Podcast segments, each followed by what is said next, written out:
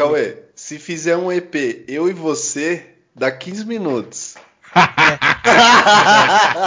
É verdade. Esse- o Éder tem que gravar sozinho. Aí ele grava, depois a gente faz merge. A gente, a, gente, a gente dá uma resumida na fala dele, né?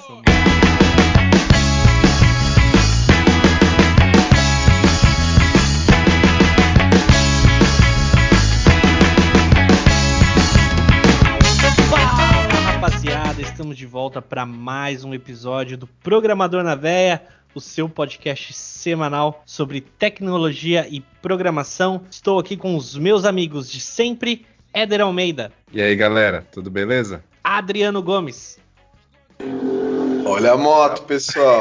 Chegamos. Chegou. a moto deu boi primeiro. Fala, pessoal. Ai, é isso aí, pessoal. Estamos começando mais um episódio do Programador na Velha. Queria agradecer todo o carinho. Ah, passamos a barreira dos 200 reproduções do nosso podcast. Olha só, pessoal. Aí é, sim, hum, estamos, estamos como? Estamos como? E Primeiras tudo do- isso, né, cara, graças às pessoas do outro lado aí que estão ouvindo a gente. É, eu tenho muito que agradecer a vocês que reservam ali um tempinho é, para ouvir a gente. Muito obrigado de coração. É, estamos muito empolgados, com energias renovadas para continuar produzindo esse conteúdo para vocês. E vem muitas novidades por aí. Fiquem atentos, continuem ouvindo a gente, espalhando a, a nossa palavra por aí. E eu acho que sem mais delongas, né, pessoal? Vamos, vamos direto ao ponto, que hoje a, a- a pauta é bomba. Vamos? Bora. Bora aí, pauta Bora,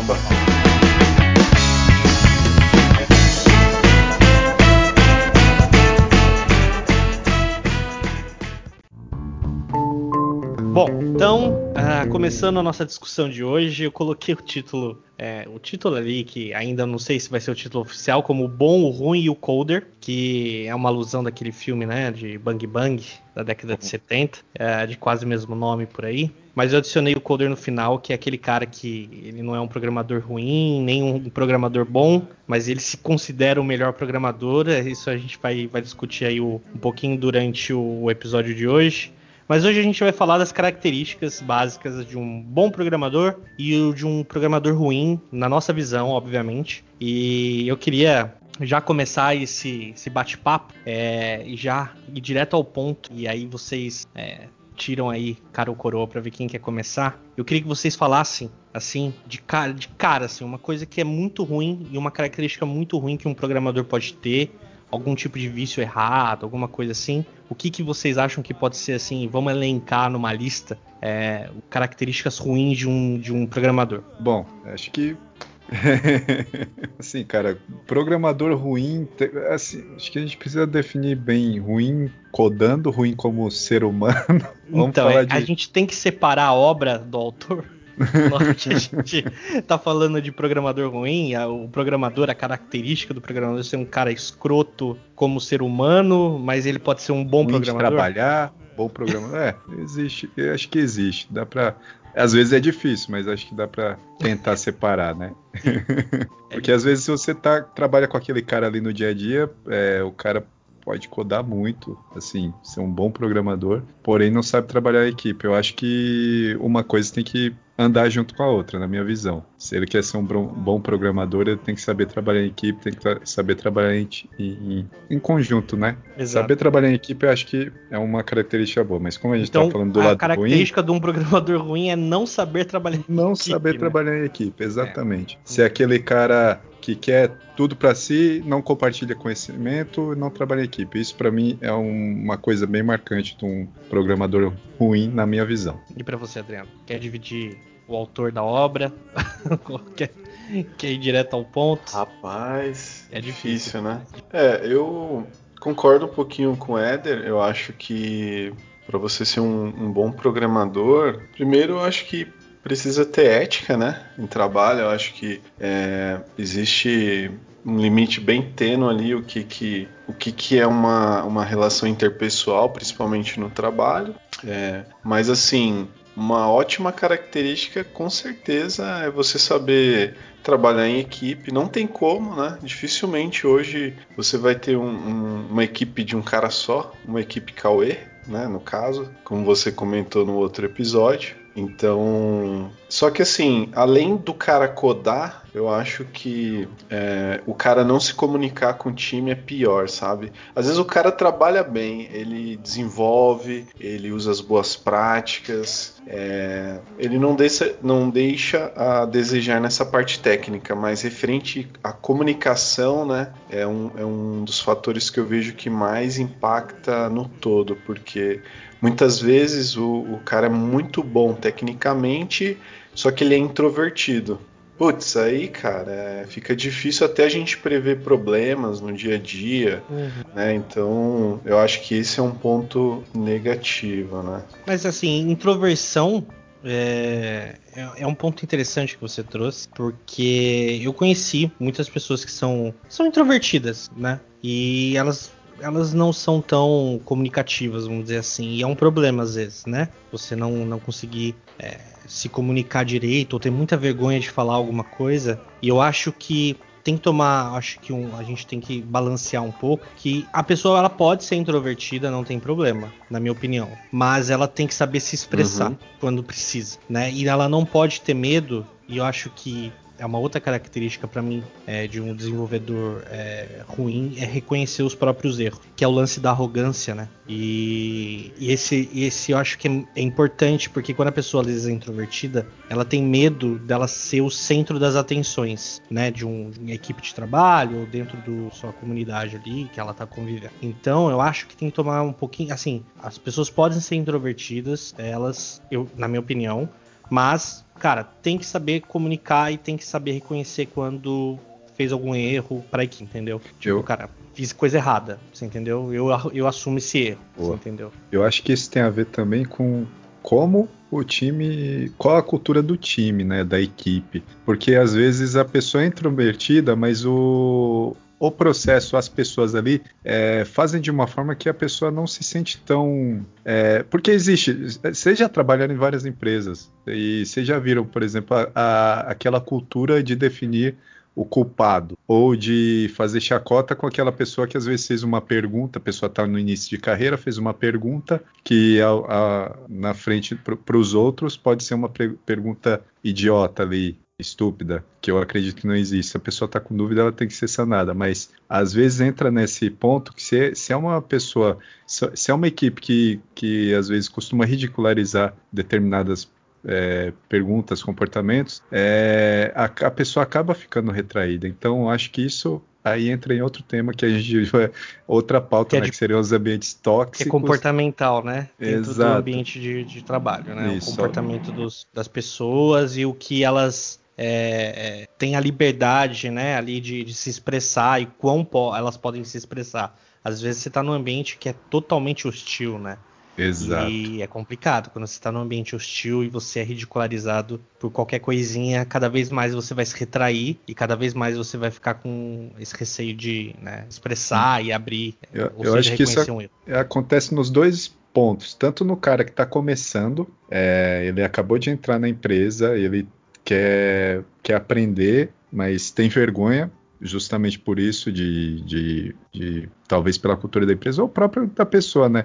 Putz, eu tenho vergonha de fazer uma pergunta, a pessoa é insegura, tenho vergonha hum. de perguntar. E aí acaba é, acontecendo esse tipo de problema de falha de comunicação que o, que o Adriano comentou, que ela vai tentar ficar caçando o problema, resolver, entender Sozinha. por conta própria e vai ficar patinando. É, sem levantar a mão, né? É, Exatamente. É, eu já fui essa pessoa, cara. Eu já fui essa pessoa. Sim. Mas assim, era, por, era, um, era um bocado pela, pela questão da, daquilo que eu já tinha comentado em outros episódios, da síndrome do impostor, Sim. né? Que é a questão da insegurança que o Éder comentou. Então, quando eu não me sentia é, ou muito ou ao contrário, né? Quando eu sentia que eu estava só enganando e não estava realmente à altura das pessoas que estavam ali, eu tinha muita vergonha de expressar é, qualquer, seja, seja até inclusive ideias de melhorias e tal, é, naquele ambiente ali, porque eu estava me sentindo muito inseguro. Isso geralmente acontecia comigo logo assim que eu entrava para uma equipe nova, para uma empresa nova. Era bem complicado Sim. conseguir se expressar, porque, cara, você não conhece as pessoas, né? Você não sabe como elas vão reagir, Sim. se elas vão fazer chacota, né? A vida inteira Exato. a gente acaba sendo, sendo vítima de chacota e tal. A gente Sim. cresce inseguro. O que me ajudou foi terapia, tá ligado? Mas foi uma parada séria mesmo para mim. E eu fui procurei terapia para eu ver se eu conseguia largar um pouco desse, desse, desse, vamos dizer, trauma, né? Não sei se bem trauma ou tal, mas é, é difícil, é complicado. Mas assim, só praticando, né? Sim, é igual eu falei, acontece nos dois, nos dois, nas duas pontas, né? Tanto o cara que tá começando quanto o cara que já é sênior, chega numa empresa e às vezes ele sente que recebeu uma responsabilidade maior do que ele pode carregar. Ou ele tá lá, putz, eu sou o cara sênior aqui, eu tenho que saber resolver isso. Eu não posso demonstrar fraqueza. Isso, ao meu ver, é, é burrice, é, é, idiotice. A gente é idiota muitas vezes nossa, ao longo da nossa vida, mas persistir nisso acho que é, que é ruim. Você tem que saber, às vezes, é, pedir ajuda e falar, mano, não, eu tô com cargo de sênior aqui, mas eu não sei isso daqui, preciso de ajuda. Alguém me explica, ou vou pesquisar, ou pegar uma formação, enfim. Acho que a pessoa tem que sair um pouco do, do salto, né? E ficar todo mundo ali no mesmo nível. Ó, estamos todo mundo junto aqui, eu trabalho um pouquinho, sou um pouquinho mais experiente nisso, mas tá todo mundo junto. Vamos aqui é, dividir conhecimento, vamos nivelar isso daqui, vamos crescer junto. Acho que esse é o espírito. É, isso é verdade. É. E, e, tirar, né, aquele, aquele espírito de super-herói, né? É, Exato. Porque eu acho que isso acontece muito. Eu mesmo já me, me vi em várias situações assim, é, e existe essa ansiedade, né? Tipo, cara, eu tô num projeto, faz pouco tempo que eu entrei, é, e existe uma expectativa muito grande. O cara vai chegar, o cara vai resolver os problemas do mundo. É, e, inclusive, pa parece muito assim que, que a gente não está conseguindo exercer o que as pessoas esperam, né? Mas levantar a mão, né? Acho que é bem nesse sentido mesmo, de levantar a mão, cara, temos um problema, é, eu, eu, sou um cara introvertido. Né? Hoje eu tô aqui, a gente está fazendo o programa, é, mas eu, eu, geralmente sou um cara tímido, mais reservado. fico no meu cantinho ali e tal. É, mas depois, assim, também que eu entrei no time, passou umas duas, três days que eu já entendi quem é cada um, eu tento me comunicar ali o, o, tanto que eu preciso, né? Mas com o tempo também isso vai passando, você vai se acostumando e como você falou, Cauê, acho que procurar ajuda, é, às vezes se você não gostar de alguma coisa que seu gestor ou seu colega ali de desenvolvimento, analista, o que é a quem seja, né? É, chama para tomar um café, conversar, né? Realmente falar, cara, ó, é, eu cheguei agora, queria saber se, se, tem algum problema, se eu preciso conversar com alguém referente a essa situação que eu não gostei. E realmente cartas na mesa, porque vai ser mais tranquilo, né? Exato, cara. Sim. É ali onde você vai passar oito horas do seu dia, muito mais tempo ali com aquelas pessoas do que com a sua própria família, né? Então, do que adianta você é, dividir aquele espaço com aquelas pessoas, sendo que você não tem a liberdade para se expressar, se você não está se sentindo, é, vamos dizer, confortável é, e com liberdade para poder falar o que você está pensando, né? Então, isso, isso me, me, me, me, atingiu de tal forma que, cara, eu comecei a entrar numa pira, sabe? Ficar super triste, começar a ter dias horríveis, que Aí, para mim, quando ligo o sinal vermelho, quando eu acordo, eu não tô mais com a disposição de ir para trabalhar, sabe? Eu falo assim, nossa, cara, hoje eu não queria trabalhar, sabe? Então, isso já me acende a, a luz amarela aí de alerta. Fala assim, cara, eu acho que esse ambiente que eu tô não tá me ajudando, sabe? E vai tem que procurar ajuda e, cara, se, se a ajuda não te ajudar, aí eu acho que é questão de você começar a procurar um outro ambiente para trabalhar, um ambiente que se sinta mais confortável, né? Mas isso Existe assim, até um, é, pode falar, pode falar. Existe até uma síndrome aí, às vezes é, é, existe esse, esse, ponto que você comentou, né, de, de, de síndrome do impostor, tal, tudo mais, se sentir introvertido, mas é, acho que não é nem esse o tema para puxar agora, viu? Eu ia falar umas paradas aqui, mas acho que a gente tá puxando muito pros ambientes tóxicos. A gente acabou, acabou entrando em ambiente, né? Mas acho é, que é natural. É natural. E eu acho que isso fica registrado e é bom que fique. Que Sim. é o que a gente comentou no começo, né? A pessoa que é ruim, uma pessoa idiota, ou chamar ela a pessoa pelo, pelo nome que ela é, que é um grandíssimo de um filha da p, você entendeu? Cara, ela vai ser filha da no ambiente de trabalho, ela vai ser filha da em qualquer lugar e ela pode ser até um bom programador técnico, mas é um, uma pessoa de se trabalhar horrível, tá ligado? Tipo, eu não gostaria de trabalhar com uma pessoa assim, né? E já tive colegas de trabalho que, que eram assim, que eram dessa forma. E, e, cara, isso não tem como não passar pelo ambiente que você está trabalhando. Porque você está ali, né? O dia inteiro, oito horas por dia, dividindo aquele ambiente com aquela pessoa. E aquela pessoa é um, é um estorvo, cara. É um, é um cara que nunca fala, nunca fala sim. Você pede ajuda, nunca fala sim, tá ligado?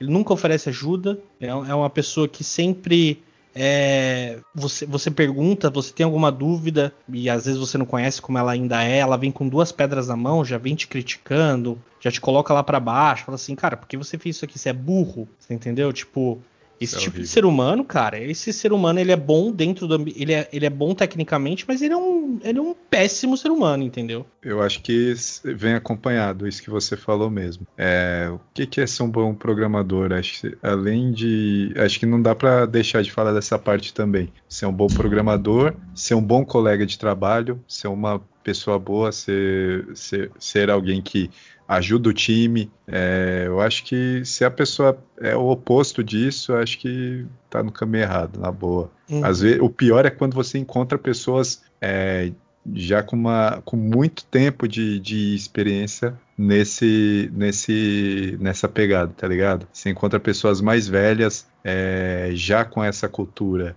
já com essa cultura arcaica e acaba montando aquelas panelinhas nas empresas, acaba aderindo novos membros nesse clubezinho aí do, do Bolinha. E então, esse mano, clubezinho vai aumentando, vai aumentando, vai, né? Vai. Porque as pessoas vão vendo que elas, essas pessoas, externamente, elas podem parecer até fortes, assim, né? Sim. São pessoas sim. mais fortes e tal. E as pessoas gostam de ficar próximo dessas pessoas. Né? Exato. E aí só vai contribuindo para um ambiente merda e o negócio só vai escalando. Sim. E quando você vê, o cara vira teu chefe, aí acabou para você, tá ligado? Tipo, acabou. aí já era, entendeu? É complicado. Junte-se a eles ou, ou, ou, ou, vai embora, né? Ou é vai embora, exatamente. Isso. Não tem escapatória. Eu acho que. E isso era uma das coisas que a gente mais se preocupava na antiga empresa que eu trabalhava, que era na hora da gente entrevistar a pessoa que a gente queria contratar, é, a questão técnica era secundária para a gente. Porque o mais importante era para a gente perceber o, o, que ela, o que aquela pessoa era de fato na essência dela. para ver se ela tinha um match comportamental, cultural com as pessoas que estavam ali, porque a nossa preocupação em trazer alguém para dentro da equipe era como é que essa pessoa ia se comportar, sabendo que a gente tem um, um, uma equipe inteira é, só de mulheres, sabe? Uma equipe inteira só de, de pessoas é, LGBTQI+. Você entendeu? Então, é, é, cara, não tem jeito, sabe? A gente se preocupava com o ambiente todo, sabe? Fala, mano, esse cara tá munido de preconceitos, que preconceitos que todos temos, né? Mas que preconceitos que esse cara, esse, esse cara vai entrar e, e, e vai poder, vai colocar aqui, sabe? Então a gente se preocupava muito mais com esse ponto primeiro. É, então teve muito cara que, mano, fazia teste técnico absurdo, assim. Eram uns caras que resolviam problemas gigantescos, mas, cara, que eram ser humanos, seres humanos péssimos, assim, sabe? Então não, não dava para continuar nem trocando ideia. A gente preferia um cara que, ah, consegui resolver o problema, a gente entendeu a linha de raciocínio dele, mas, cara, culturalmente e como ser humano, ele parece ser uma pessoa melhor. Então vamos trazer esse cara e a gente vai, vai moldar o cara e vai dar treinamento o suficiente para ele é, chegar lá, né? Ao mesmo nível que o outro cara, que era um escroto, já tinha é. chegado. Eu acho que esse é o espírito. Eu acho que esse é o espírito, cara. Para você pega pessoas que têm a ver com a identidade ali do, do time, é uma pessoa colaborativa e tá disposta a aprender. Eu acho que esse é, esse é um ponto bem interessante. Outras características ruins. Vamos, vamos começar, a continuar é, tostando os, os devs ruins. Então, acho que outra característica ruim seria é, parar no tempo, não parar aprender. Eu acho que isso é algo muito, muito ruim. Trabalhei é o que o Adriano pessoas... falou, né, no é. episódio é. passado, né, cara? Eu fiz cinco anos de faculdade para saber que quando eu sair eu ia continuar estudando. então não tem jeito, né, cara? Você tem que continuar estudando, você tem que evoluir, tem. cara. Você tem que aprender o tempo todo. E tem muito cara que para no tempo. Já dizia Tebilu, né? Busquem conhecimento. Ai, meu Deus, eu sabia que esse dia um dia ia chegar. Teve Bilu sendo cotado num podcast. Boa, cara, isso. Ô, Depois ET a gente Bilu, coloca a referência é que esse, essa galera, essa galera nova aí não sabe quem é ET Bilu. Pô, velho. É, nasci para... em 90 e poucos, velho. Tá para doido. com isso. Aí, e aí, por, pegando nesse ponto, eu já conversei com pessoas, já expliquei, já com, com pessoas que não são de TI e já expliquei, pô, é, existem pessoas na área de TI que não se atualizam, que não buscam conhecimento. Aí se questionam, como é que essas pessoas conseguem se manter? É, às vezes, aí a gente volta mais uma vez naquele ponto, que às vezes é cultural da empresa. A hum. empresa tem um sistema que está lá por 20, 30 anos e não, não e a pessoa está ali só para corrigir bugs, adicionar uma feature ou outra e não se evolui nada, não se muda a tecnologia, é. não e, e aí é, é, falho por parte da pessoa que a pessoa não busca ali. Às vezes o pensamento de antigamente também, né, era você buscar estabilidade, você ter um uhum. emprego ali e ficar muitos anos naquela empresa. Hoje em dia isso já não é mais tanto tão verdade. Você precisa se, se reformular, conhecer equipes novas, conhecer outras formas de trabalho.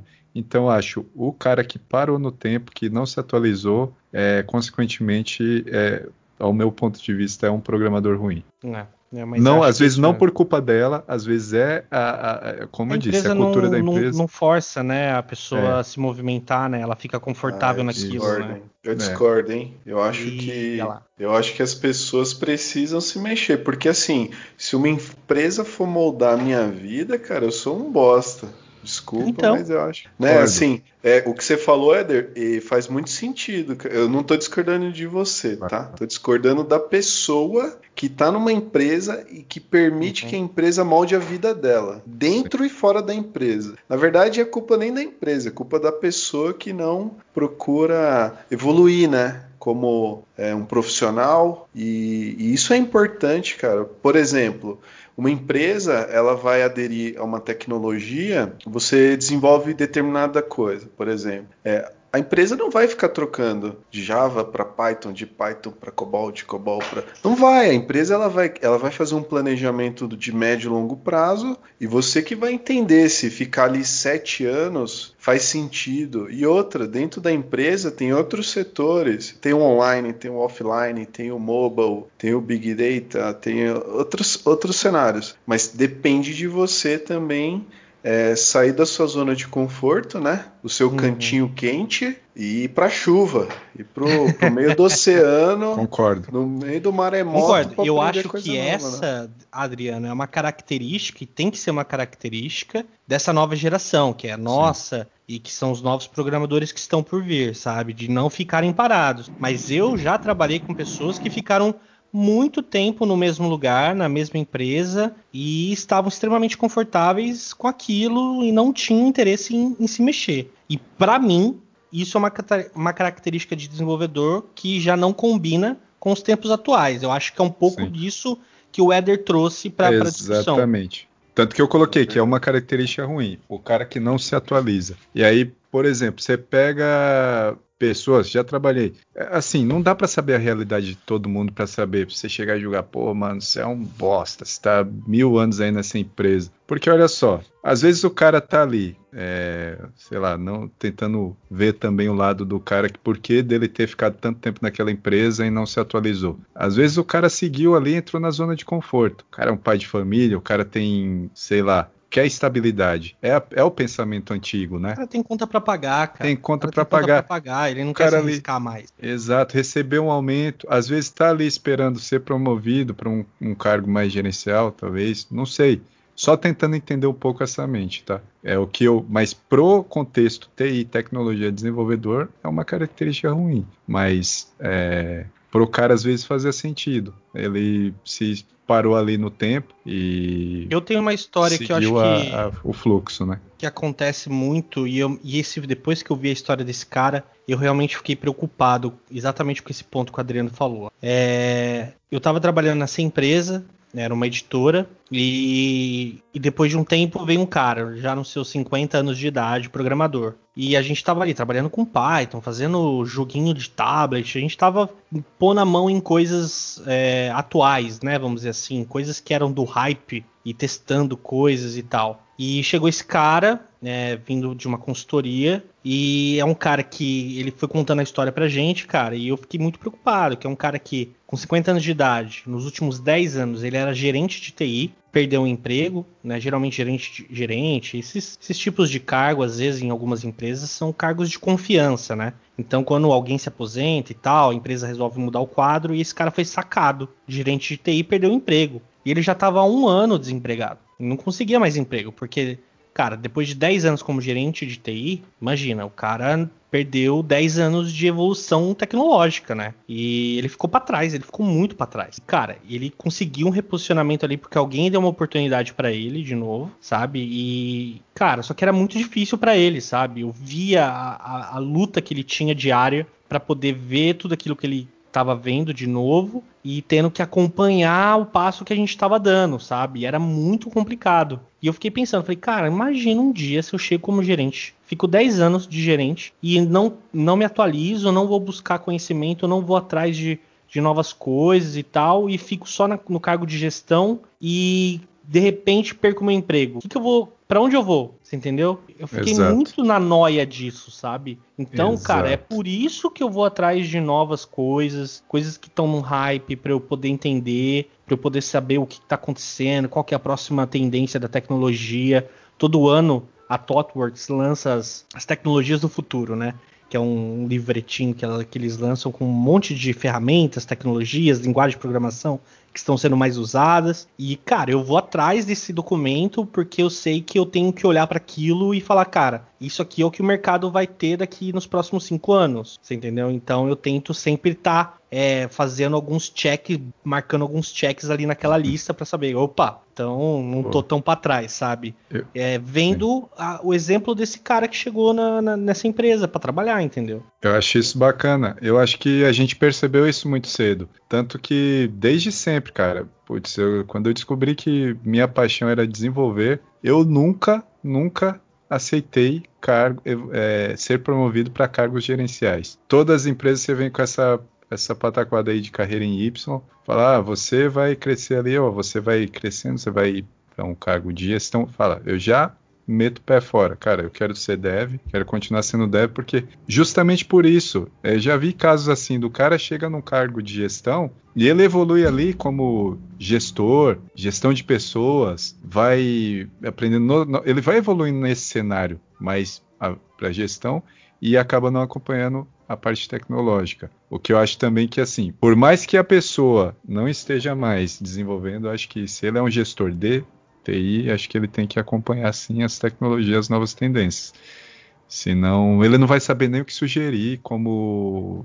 Ou, por exemplo, se a equipe sugerir alguma coisa, ele não sabe o que, que a equipe está falando. Como que ele vai apoiar aquilo? Como que ele vai dar um. Ou oh, é isso aí mesmo, vamos embora. Mas eu acho que é basicamente isso, cara. Você não se, se é dev, se não se, se atualiza, infelizmente você é considerado um não é assim minha opinião, sempre, obviamente, a minha opinião não é considerado um, um bom desenvolvedor. Tá aí. É, então, essas características né, mais, mais latentes aí, então, a gente sabe que tem muitas. Esse aqui é a primeira, primeira fase desse, desse levantamento né, de características boas e ruins. A gente vai trazer em outros programas mais características ruins. E agora eu acho que vamos para o próximo bloco e vamos falar de características boas, que é o que todo mundo quer saber. Primeiro bater para depois alisar. Bora pro próximo bloco.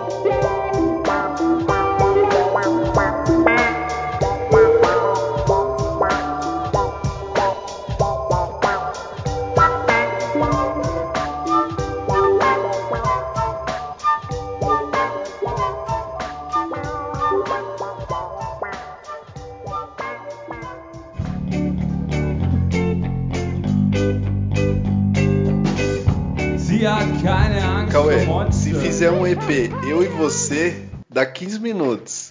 É, é verdade. Esse, O Éder tem que gravar sozinho. Aí ele grava e depois a gente faz merge. A gente, a, gente, a gente dá uma resumida na fala dele, Vocês né? são muito cuzão demais, É, tá na cota aqui, né? Guarda, guarda, guarda essa gravação aí, vai. seus arrombados. Depois eu corto o Éder. Seu pau no... Bora falar de coisa boa então, né? Porque a gente falou aí de coisinhas ruins, mas pra vocês uma característica latente de um bom programador, que vocês acham assim, cara, um bom programador não pode deixar de ter essa característica. O que, que vocês acham? Ah, eu acho que a principal, o Cauê, é, é ser um bom pesquisador, né? Um- uma pessoa bem curiosa com as coisas. Porque com a quantidade de tecnologia, de informações, de áreas que a gente tem hoje, é, de nada adianta, acho que você decorar muitas coisas, porque fica impossível você conhecer tudo. É, mas se for uma pessoa dedicada e pesquisar a maior parte da informação, de tem documentações, eu acho que é. Eu prefiro às vezes estar envolvido num projeto que eu tenha que pesquisar, tenha que entender como funciona um IoT ou um sistema que já existe, para daí poder começar a fazer. Então acho que é uma habilidade muito importante hoje, cara. Concordo em 200%. Me too. 200%. Eu tive, um, eu tive uma pessoa que foi muito espelho, assim, é, exatamente nesse ponto. Tem uma história muito boa que me fez realmente entender o que é, é, lá no fundo ser um, um bom programador. Na época a gente estava implementando nota fiscal eletrônica no sistema que a gente tinha, é, que eu trabalhava, que a gente ainda imprimia nota fiscal na matricial, né? Então, tava naquele processo de Ixi, início entregou de- a idade aí, hein? Hoje é tudo Nem sei o digital. que, é isso, nem sei. Então tava no começo da, da, da, assim. Conheço só começando- pelos livros de história isso aí, viu? É, tá bom, até, pare- até parece. E aí, na- nessa, nessa transição, nesse período de transição de nota fiscal, que era matricial, né, daquelas duplicatas enormes, para a nota fiscal eletrônica, que emitiu o bilhete eletrônico e tal, a, a Receita ela emitiu uma documentação. E essa documentação era um PDF gigantesco. E a gente tinha que estudar aquele PDF. Cara, o meu chefe na época, ele queria tanto ter a nota fiscal eletrônica implementada no sistema que a gente queria ser um dos primeiros a implementar. A gente tinha que sair na frente com essa feature e tal. Ele imprimiu, cara, aquele PDF. Eu lembro direitinho, ele imprimindo aquele PDF na impressora, a impressora o dia inteiro trabalhando, imprimindo aquele PDF, cara, era enorme, era gigante. Ele imprimiu, imprimiu, deixou, fez duas cópias. Ele foi lá, furou, colocou no, apostilou, levou uma cópia para casa e falou: "Cauê, essa aqui é a sua lição de casa. E me entregou a outra cópia. E falou assim: a gente tem que implementar isso primeiro que todo mundo. E cara, ele falou: mano, a gente vai ter que aprender isso e saber que parâmetro, todos esses parâmetros a gente tem que passar. E a gente vai ter que desenvolver isso, cara. E a gente foi realmente é, de todos os nossos concorrentes ali que estavam correndo atrás de nota fiscal eletrônica, nós fomos assim os pioneiros, os primeiros a implementar nota fiscal eletrônica e cara, naquela época o software dele vendeu absurdamente porque todo mundo queria deixar de ter a impressora matricial no escritório para poder partir para nota fiscal eletrônica, que era muito mais simples e muito melhor. né? Que bacana, E é cara. pesquisa, é pesquisa. Foi ir atrás, pegou Exatamente. documentação, fez a lição de casa, tá ligado? Tipo, mano, isso ele me ensinou do Nossa, básico. Que E faça um muita adendo nisso. legislação, né? É, faça um Muito adendo nisso daí. Pesquisa, além, não só é, re- referente à tecnologia, que muitas vezes a gente fica muito preso ali à tecnologia que a gente está usando, ah, como faz tal coisa, como faz, como faz aquilo, mas entender o negócio mesmo, igual você citou aí, né? Que você foi, teve, imprimiu mesmo a documentação, estudou, é, saber o que você está fazendo.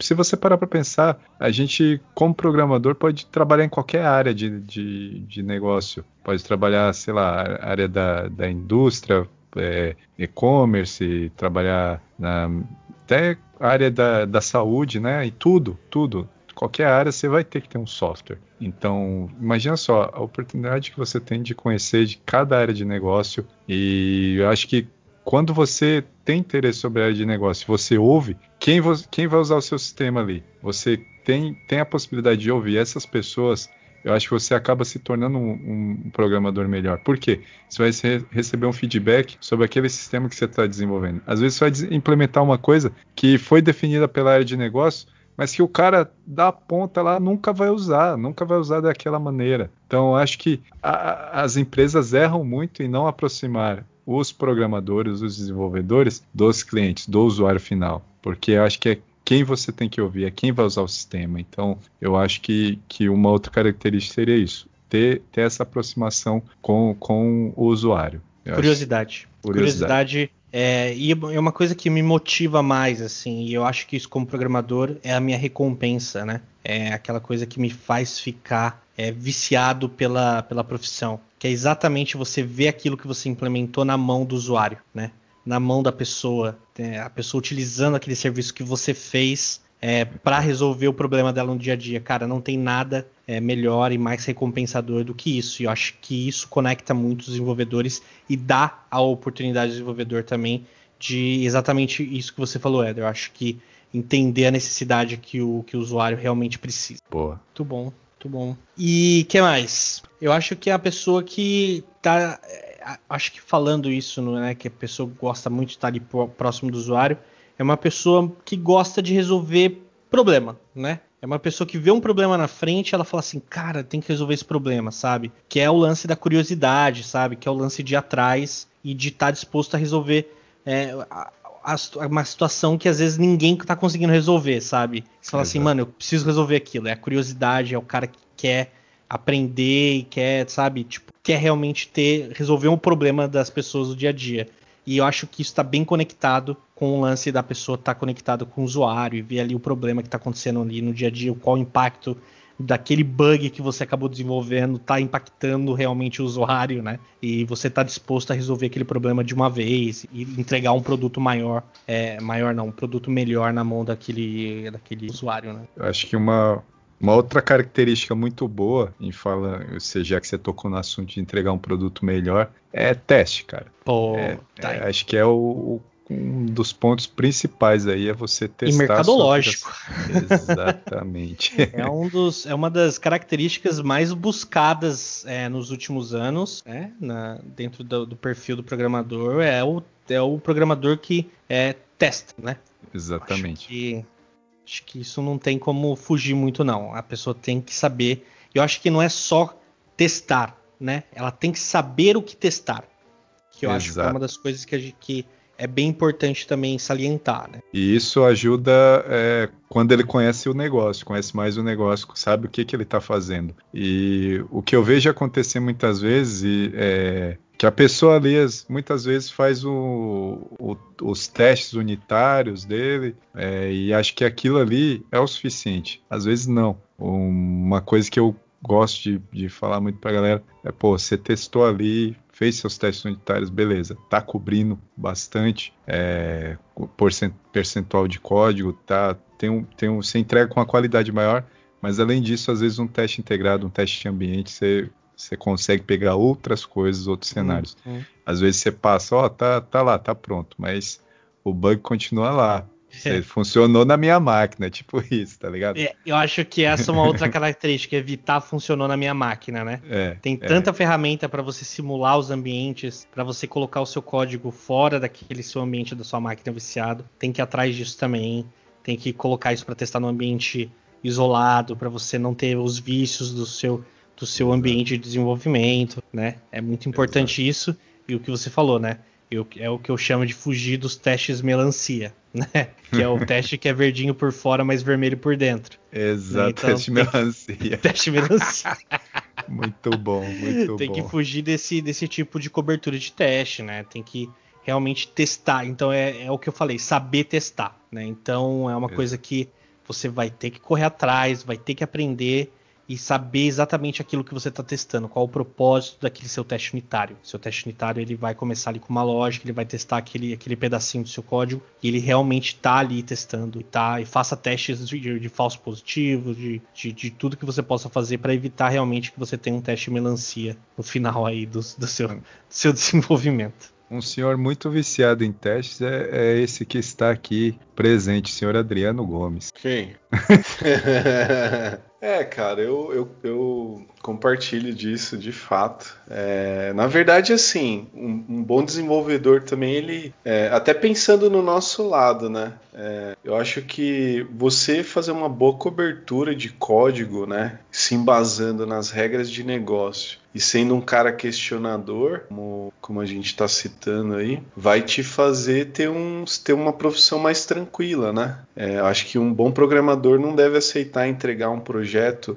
Eu até, eu até me coloco numa posição, e eu acho que todos deveriam, que é mais ou menos assim. É, quando a gente estuda, seja formalmente na, na universidade ou seja um curso é, atípico, né, que a gente faça, é, mas eu sempre tento pensar da seguinte forma: se eu fosse um cirurgião, né, eu seguiria as boas práticas, eu seguiria o que eu aprendi, ou eu escuto, eu escuto qualquer um que me pressiona e entrego de qualquer jeito, né? Um cirurgião numa, numa situação de risco, de ou um engenheiro civil, ele não vai construir uma coluna ali de qualquer jeito, com areia da praia, com concha, né? Como a gente já teve. Eu, eu sempre faço essa analogia na minha cabeça, cara. É, mas é isso mesmo. Se eu, se eu fizer de qualquer jeito para entregar aqui para me desvencilhar dessa, para entregar no prazo e me desvencilhar da complexidade, é, esse prédio vai cair em cima de mim. Então eu, eu testo bastante, eu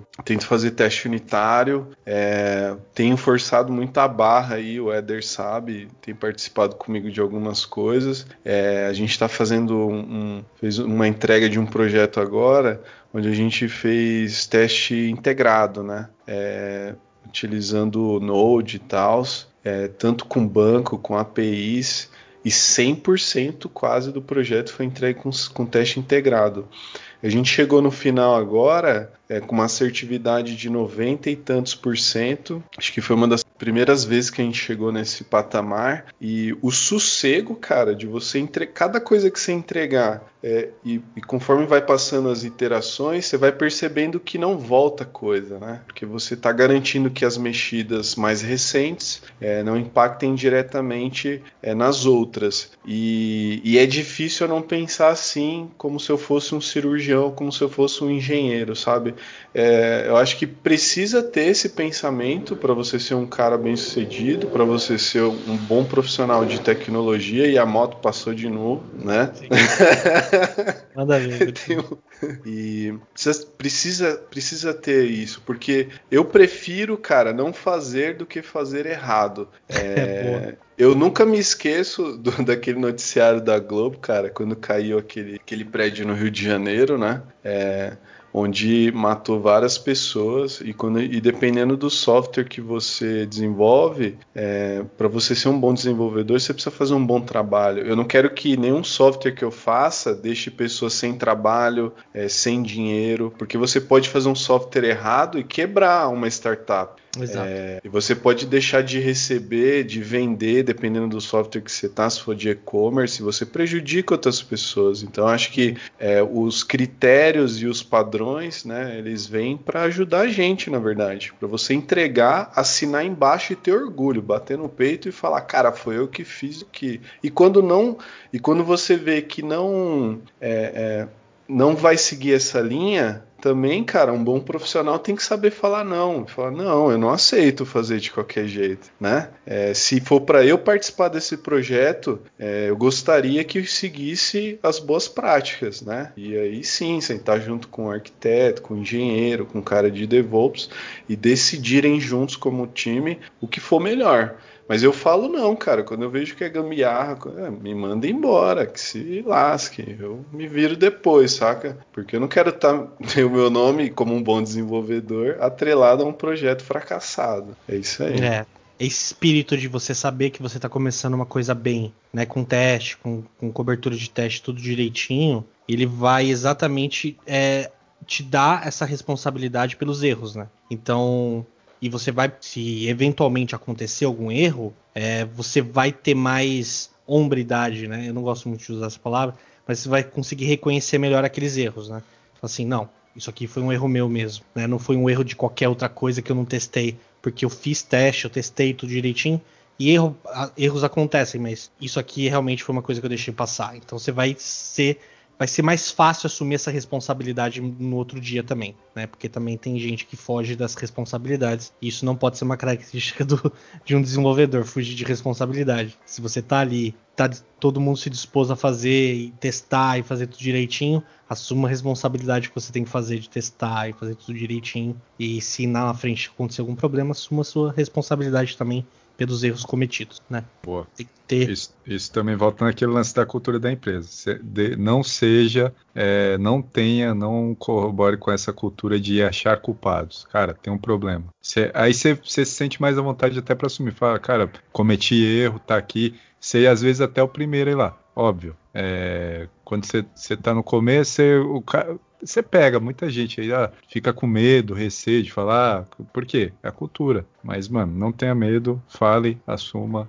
que aí as coisas vão. Vai dar exemplo, né? Vai uhum. seguir melhor. Eu tenho um ponto positivo de um desenvolvedor que eu acho que é importante, que é estar aberto a críticas e abordagens diferentes ou o famoso code review, né? Sempre se disponibilizar a revisar código das outras pessoas, porque isso te engrandece, te ajuda e te dá humildade de ver que outro programador pode ser é, ter uma abordagem melhor que a sua e você pode ter a humildade de reconhecer isso. É, e você também é, estar aberto a críticas e sugestões daquilo que você está fazendo. Isso que eu acho que é um ponto positivo, tanto para quem está tá ali fazendo a revisão do seu código, para você que está disponibilizando, tá vendo, está revisando o código da outra pessoa, que você também pode estar tá aprendendo é, muito uma coisa que você não fazia ideia, às vezes, como fazia. Eles falam assim, nossa, olha que legal, esse desenvolvedor resolveu dessa forma esse, essa, esse problema que ele tinha. Cara, isso é muito legal, eu gosto muito dessa cultura é uma, uma questão cultural também de empresa para empresa, né, Eder?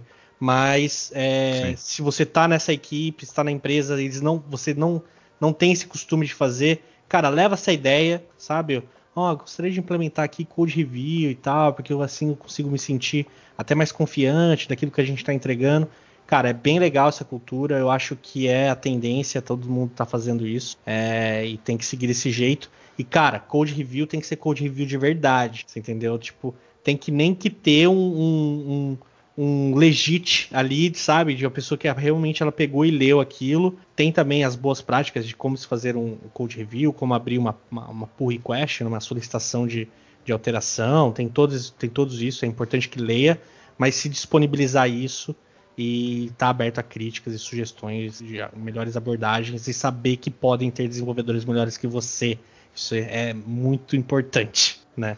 É, baseado nisso daí que você falou, que eu acho válido, super importante, tem uma outra característica que, que, que eu acho que essa sua, esse, esse ponto que você citou acaba quebrando esse, esse outro ponto. É o cara não ser arrogante, não, não achar que o código dele é o melhor do mundo, não achar que ele é melhor que todo mundo, não achar chegar igual, nossa, eu sou um gênio da, da programação, eu sou o foda, eu sou o cara, Exato. eu sou melhor que você. Cara, o Linus Torvald faz code review do, do da mudança de kernel dele. Então, cara, por favor, você não é o melhor desenvolvedor do mundo. Não. Tá longe de ser, né? Longe de ser. E mesmo que fosse, isso é, porra, entra naquele outro ponto que a gente citou de você ser uma pessoa, uma, uma, boa pessoa, né? Uma pessoa colaborativa, uma pessoa que, que, que ajuda os outros, né? Que não pisa em ninguém. Isso, isso acho que é uma característica super importante. E é, e é legal, né, Éder? É, teve um teve uma passagem que eu fiz que tinha. A gente sempre fala aqui, né, das senioridades, né, o que que isso influencia. E, e é engraçado porque eu não sei se isso é também eu acho que é, é uma puta dica, né? É uma artimanha, cara. Mas assim, é, desde que a gente começou a adotar code review de, de pull request, né? De você abrir uma solicitação de promoção desse código, é, quando eu participei num time que tinha algumas pessoas com, com, com trainee, estavam saindo da faculdade, foi engraçado porque eu tava aprendendo com os caras que estavam começando, sabe? É, tipo, a galera fazendo coisa que é, eu, eu não eu não estava tendo tempo de estudar naquela stack que a gente estava usando e, e, e, e, era bem legal porque tinha tinha meninas, né? Mas assim, a galera saindo da facu, estavam aprendendo a programar e estavam usando coisas que muitos desenvolvedores, como você disse ali atrás, Éder, que ficaram estagnados, não sabiam. E eu era um deles. Foi aí que acendeu o alerta assim, tipo, hum, cara, acho que tá na hora de você dar uma atualizada. E aí eu comecei a perguntar, por que, que vocês usaram assim? Eu achei, da, eu achei legal, acho que melhorou a performance. Cara, eu comecei a prestar mais atenção. É, isso já tem uns três anos, mais ou menos. E me serviu de lição também para reavivar isso, né? Tipo, tem uma galera nova vindo, eles estão com energia toda, cara, estão desprendendo um puta tempo de estudo em linguagens novas, novos padrões. É, e você vê a galera tá codando game, tá codando corporativo, estão indo para cima. É, é Porra, bonito, é gostoso de ver isso aí. Sim. E faz todo sentido. Às vezes você aprende muito mais revisando e sendo é, seu código sendo revisado por outros desenvolvedores do que sozinho. Hoje eu uso, né, acho que você também pode falar um pouquinho, mas eu acho que é uma, é uma terceira ferramenta assim no dia a dia que faz você se atualizar automaticamente, só a, participando desse processo de code review, né? Bacana. Concordo plenamente. É, cara, e, e é isso que é o princípio também da, da, né, da, da, lei, né, da, advocacia, do júri, né? O que, que é o princípio básico do júri? É, as pessoas que estão ali, né, julgando você, se você cometeu algum crime ou tal, são seus pares na sociedade, né? São pessoas também que têm, é, até que prove o contrário, um passado ilibado, né? Um passado sem nenhum tipo de problema então você tá ali no júri julgando um par seu que está sendo julgado por alguma coisa e você tem as provas ali. Então é o mesmo princípio, né? Você tá ali disponibilizando o seu código para ser julgado pelos seus pares, né? E cara, não tem como você não aprender. É sempre uma coisa nova. É, com uma metodologia de code review implementada, sabe? Se a sua empresa não implementa, cara, vai atrás, sugere, dá essa sugestão que, cara, é sucesso. Posso fazer é uma pergunta? Pode. Tem uma perguntinha. Ih, é, perguntinha. uma perguntinha aí marota, como diz o Éder. Você acha, o senhor Éder, é, Vai vendo. Que, que, uma boa IDE, uma ferramenta de trabalho decente, né? Não julgando nenhum tipo de ferramenta, mas você acha que isso influencia um bom trabalho? É, facilita o dia a dia do desenvolvedor hoje, de um programador? Eu acredito que facilita. Eu acho assim, uma ideia não diz se o cara é bom ou ruim, mas você pode ver que bons programadores usam determinados tipos de ferramentas, determinados conjuntos de ferramentas. É, eu, por exemplo, existem algumas ideias que são hoje no mercado falando em Java, por exemplo, a gente tem duas que são aí na, top, né? Acho que em primeiro lugar deve estar o IntelliJ, segundo lugar acho que vem Eclipse. Fora isso, cara, eu não, não recomendaria muita coisa não. Acho, mas acho que ajuda sim. É, eu, por exemplo, usei muitos anos o Eclipse. E se você falar em produtividade, eu me sentia muito mais à vontade, lógico, é questão de costume, mais à vontade com Eclipse. Usa quase 10 anos Eclipse. Tinha aprendido quase todos os atalhos de teclado daquela beirosca. Então, para mim, no meu contexto, eu, eu era, é, me sentia mais produtivo quando estava usando Eclipse, lógico. Depois você muda, se acostuma, você também consegue performar em outras ideias. Mas eu acho que vai de cada um. Acho que você tem que usar o que você se sente melhor. Mas, lógico, você não vai usar o negócio que está desatualizado, que não dá suporte a trocentas coisas ali.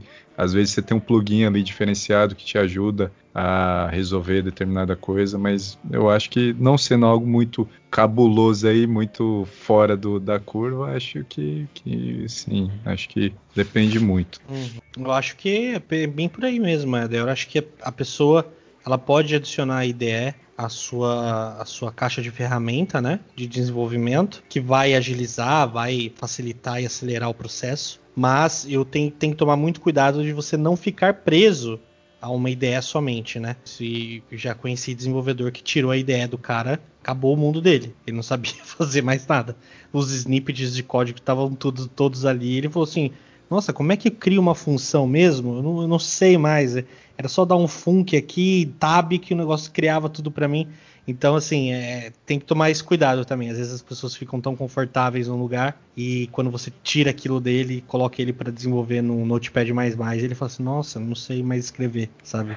Então tem, tem que tomar um pouco de cuidado, assim, sabe? É, é também usar a IDE para agilizar o seu processo de desenvolvimento, obviamente, mas não ter medo de utilizar, porque tem gente também que fala assim, nossa, cara, eu não posso utilizar a IDE porque eu vou entrar num vício aqui e depois não vou conseguir sair, eu tenho medo de ficar agarrado a alguma coisa e tal. Também não pode ter esse medo, mas tem que saber balancear. Né? Não pode ficar 100% dependente de, um, de uma ferramenta, tem que ter ali Sim. uma série de ferramentas na sua, na sua caixinha para você poder é. ser um bom desenvolvedor. Exatamente. No pior cenário, imagine que você tem que fazer uma codificação num Notepad. Como é que é? aí o cara não faço, não consigo.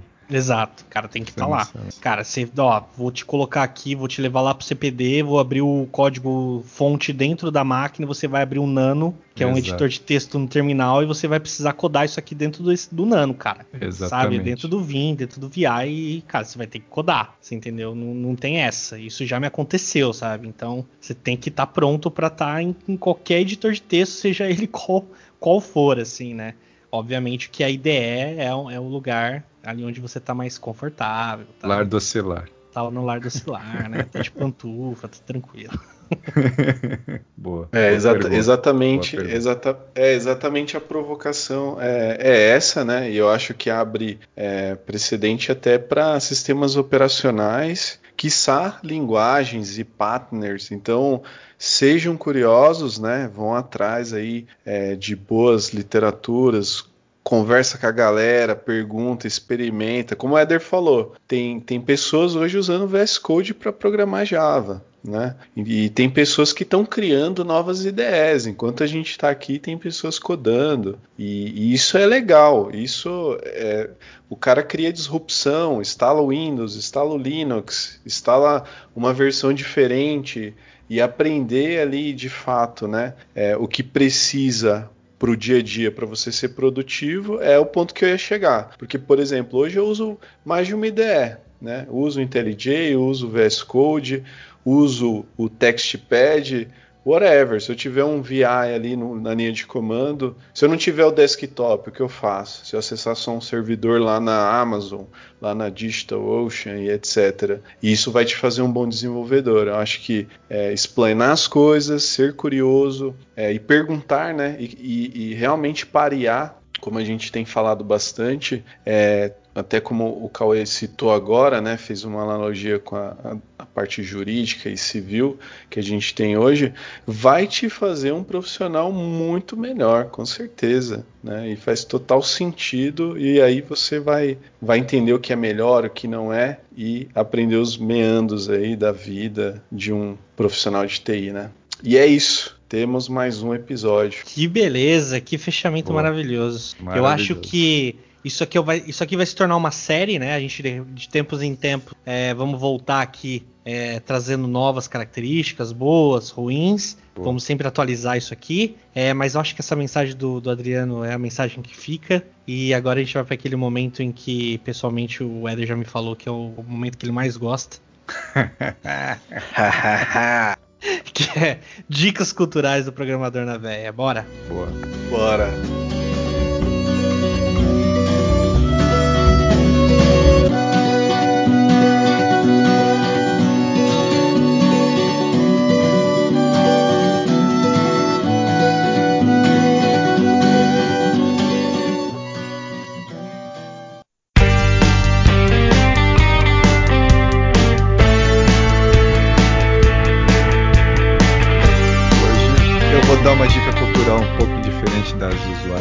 Você tá Olha. seriado. Eu vou. Eu também, eu também. Eu vou dar, vou, vou diferenciar um pouquinho esse, então. Esse episódio me inspirou a isso. É, minha dica cultural vai ser o Clean Code. É um livro que eu li já tem um bom tempo, mas volta e meia eu tenho que. Livro de cabeceira. Livro de, livro de cabeceira, exatamente. É do Robert C. Martin. Ele tá.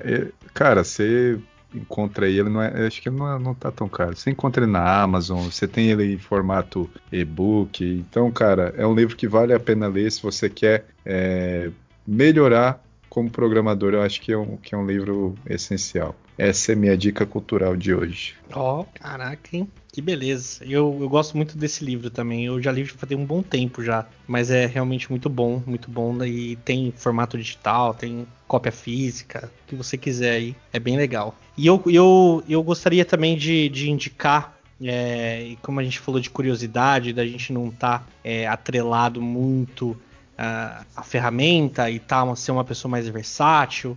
Eu sempre tive uma grande resistência com o sistema operacional Windows, é, com, no quesito de desenvolvimento. É, eu não, nunca não estive habituado a estar tá dentro desse ambiente para desenvolver, então sempre tive muita dificuldade. Para mim, o PowerShell, que é a, o Bash, né, ali do, do Windows, para mim sempre foi confuso. É, aquilo lá, para mim, é, assim, hoje eu já entendo mais, mas assim, é, ainda é confuso para mim, porque eu gosto de automatizar muito das coisas, os meus processos do dia a dia, então sempre acabava escrevendo muito shell script para automatizar muitas coisas. E quando a gente vai para o Windows, eu sempre tive essa resistência. E já tem algumas semanas que eu venho dividindo com, com o Eder e com, com o Adriano a minha, o achado que eu tive no, no Windows.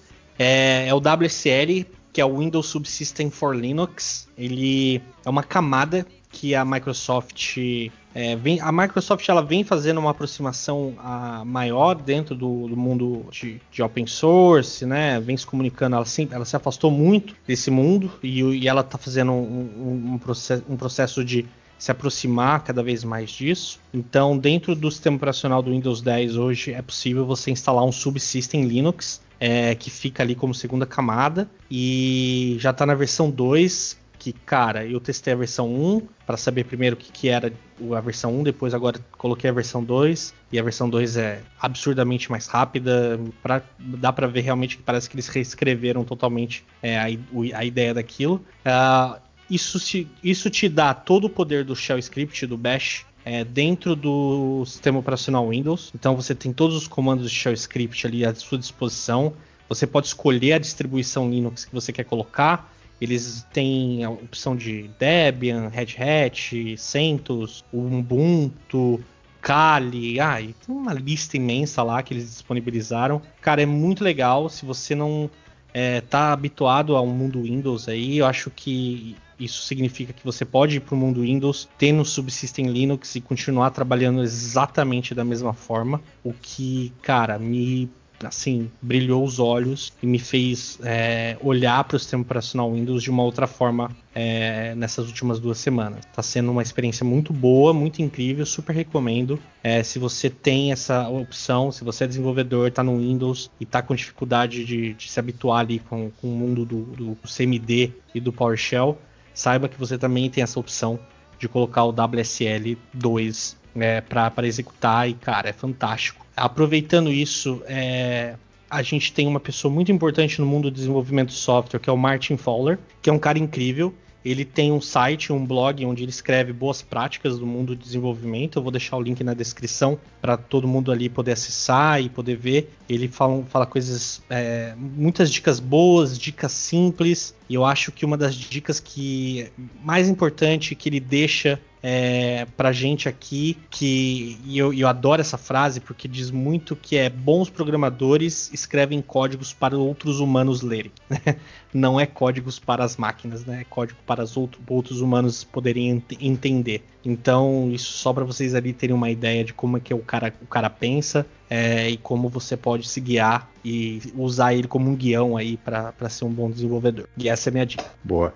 É, eu tenho. Pô, eu não tenho dicas assim tão inteligentes, tal, assim, igual a vocês deram, né? Mas é, foi até uma indicação de vocês. Eu comecei a assistir o, a minissérie lá, GDLK, fala sobre games, né? Estou no quarto episódio. É, cara, eu sou apaixonado pelo Sonic, pelo Mario Bros. É, eu me apaixonei pela série. Na verdade, assim, eu muitas das coisas que aconteceram na, na época de 80, né? É, eu não fazia ideia que o fomento dos games e de programação de games estava naquele nível. Eu nem era nascido, né? Estava dormindo em um lugar qualquer aí, universo.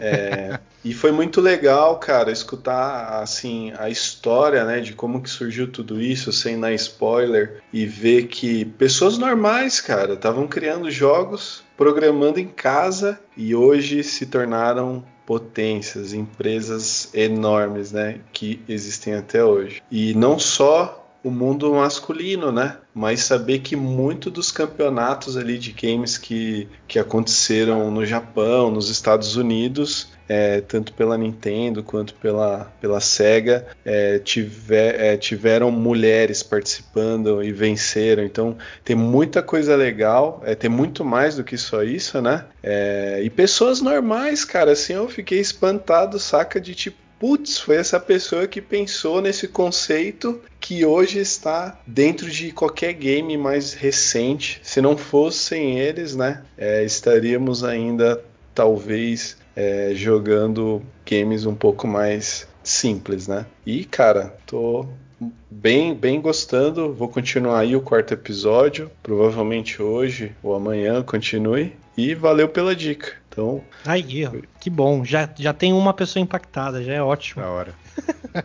Realmente, essa série é muito boa. E é isso? Temos um programa, então? Temos um programa. Temos mais um programador na veia. É... Momento salve, alguém? Porque reclamaram que não teve um momento salve no, no episódio passado. É... Reclamaram. E falaram, falaram que eu fui o ditador, que cortei o momento salve. Vixe. Não, não sei de nada. Isso daí tá parecendo briga interna, hein? Tá, olha aí, pessoal.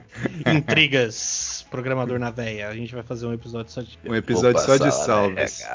Vou passar lá na RH, hein? Aí, ó. Pronto. Então, salve pro RH do Programador na Veia, antes que eles venham com qualquer coisa aí pra cima de mim. A gente vai ficando por aqui.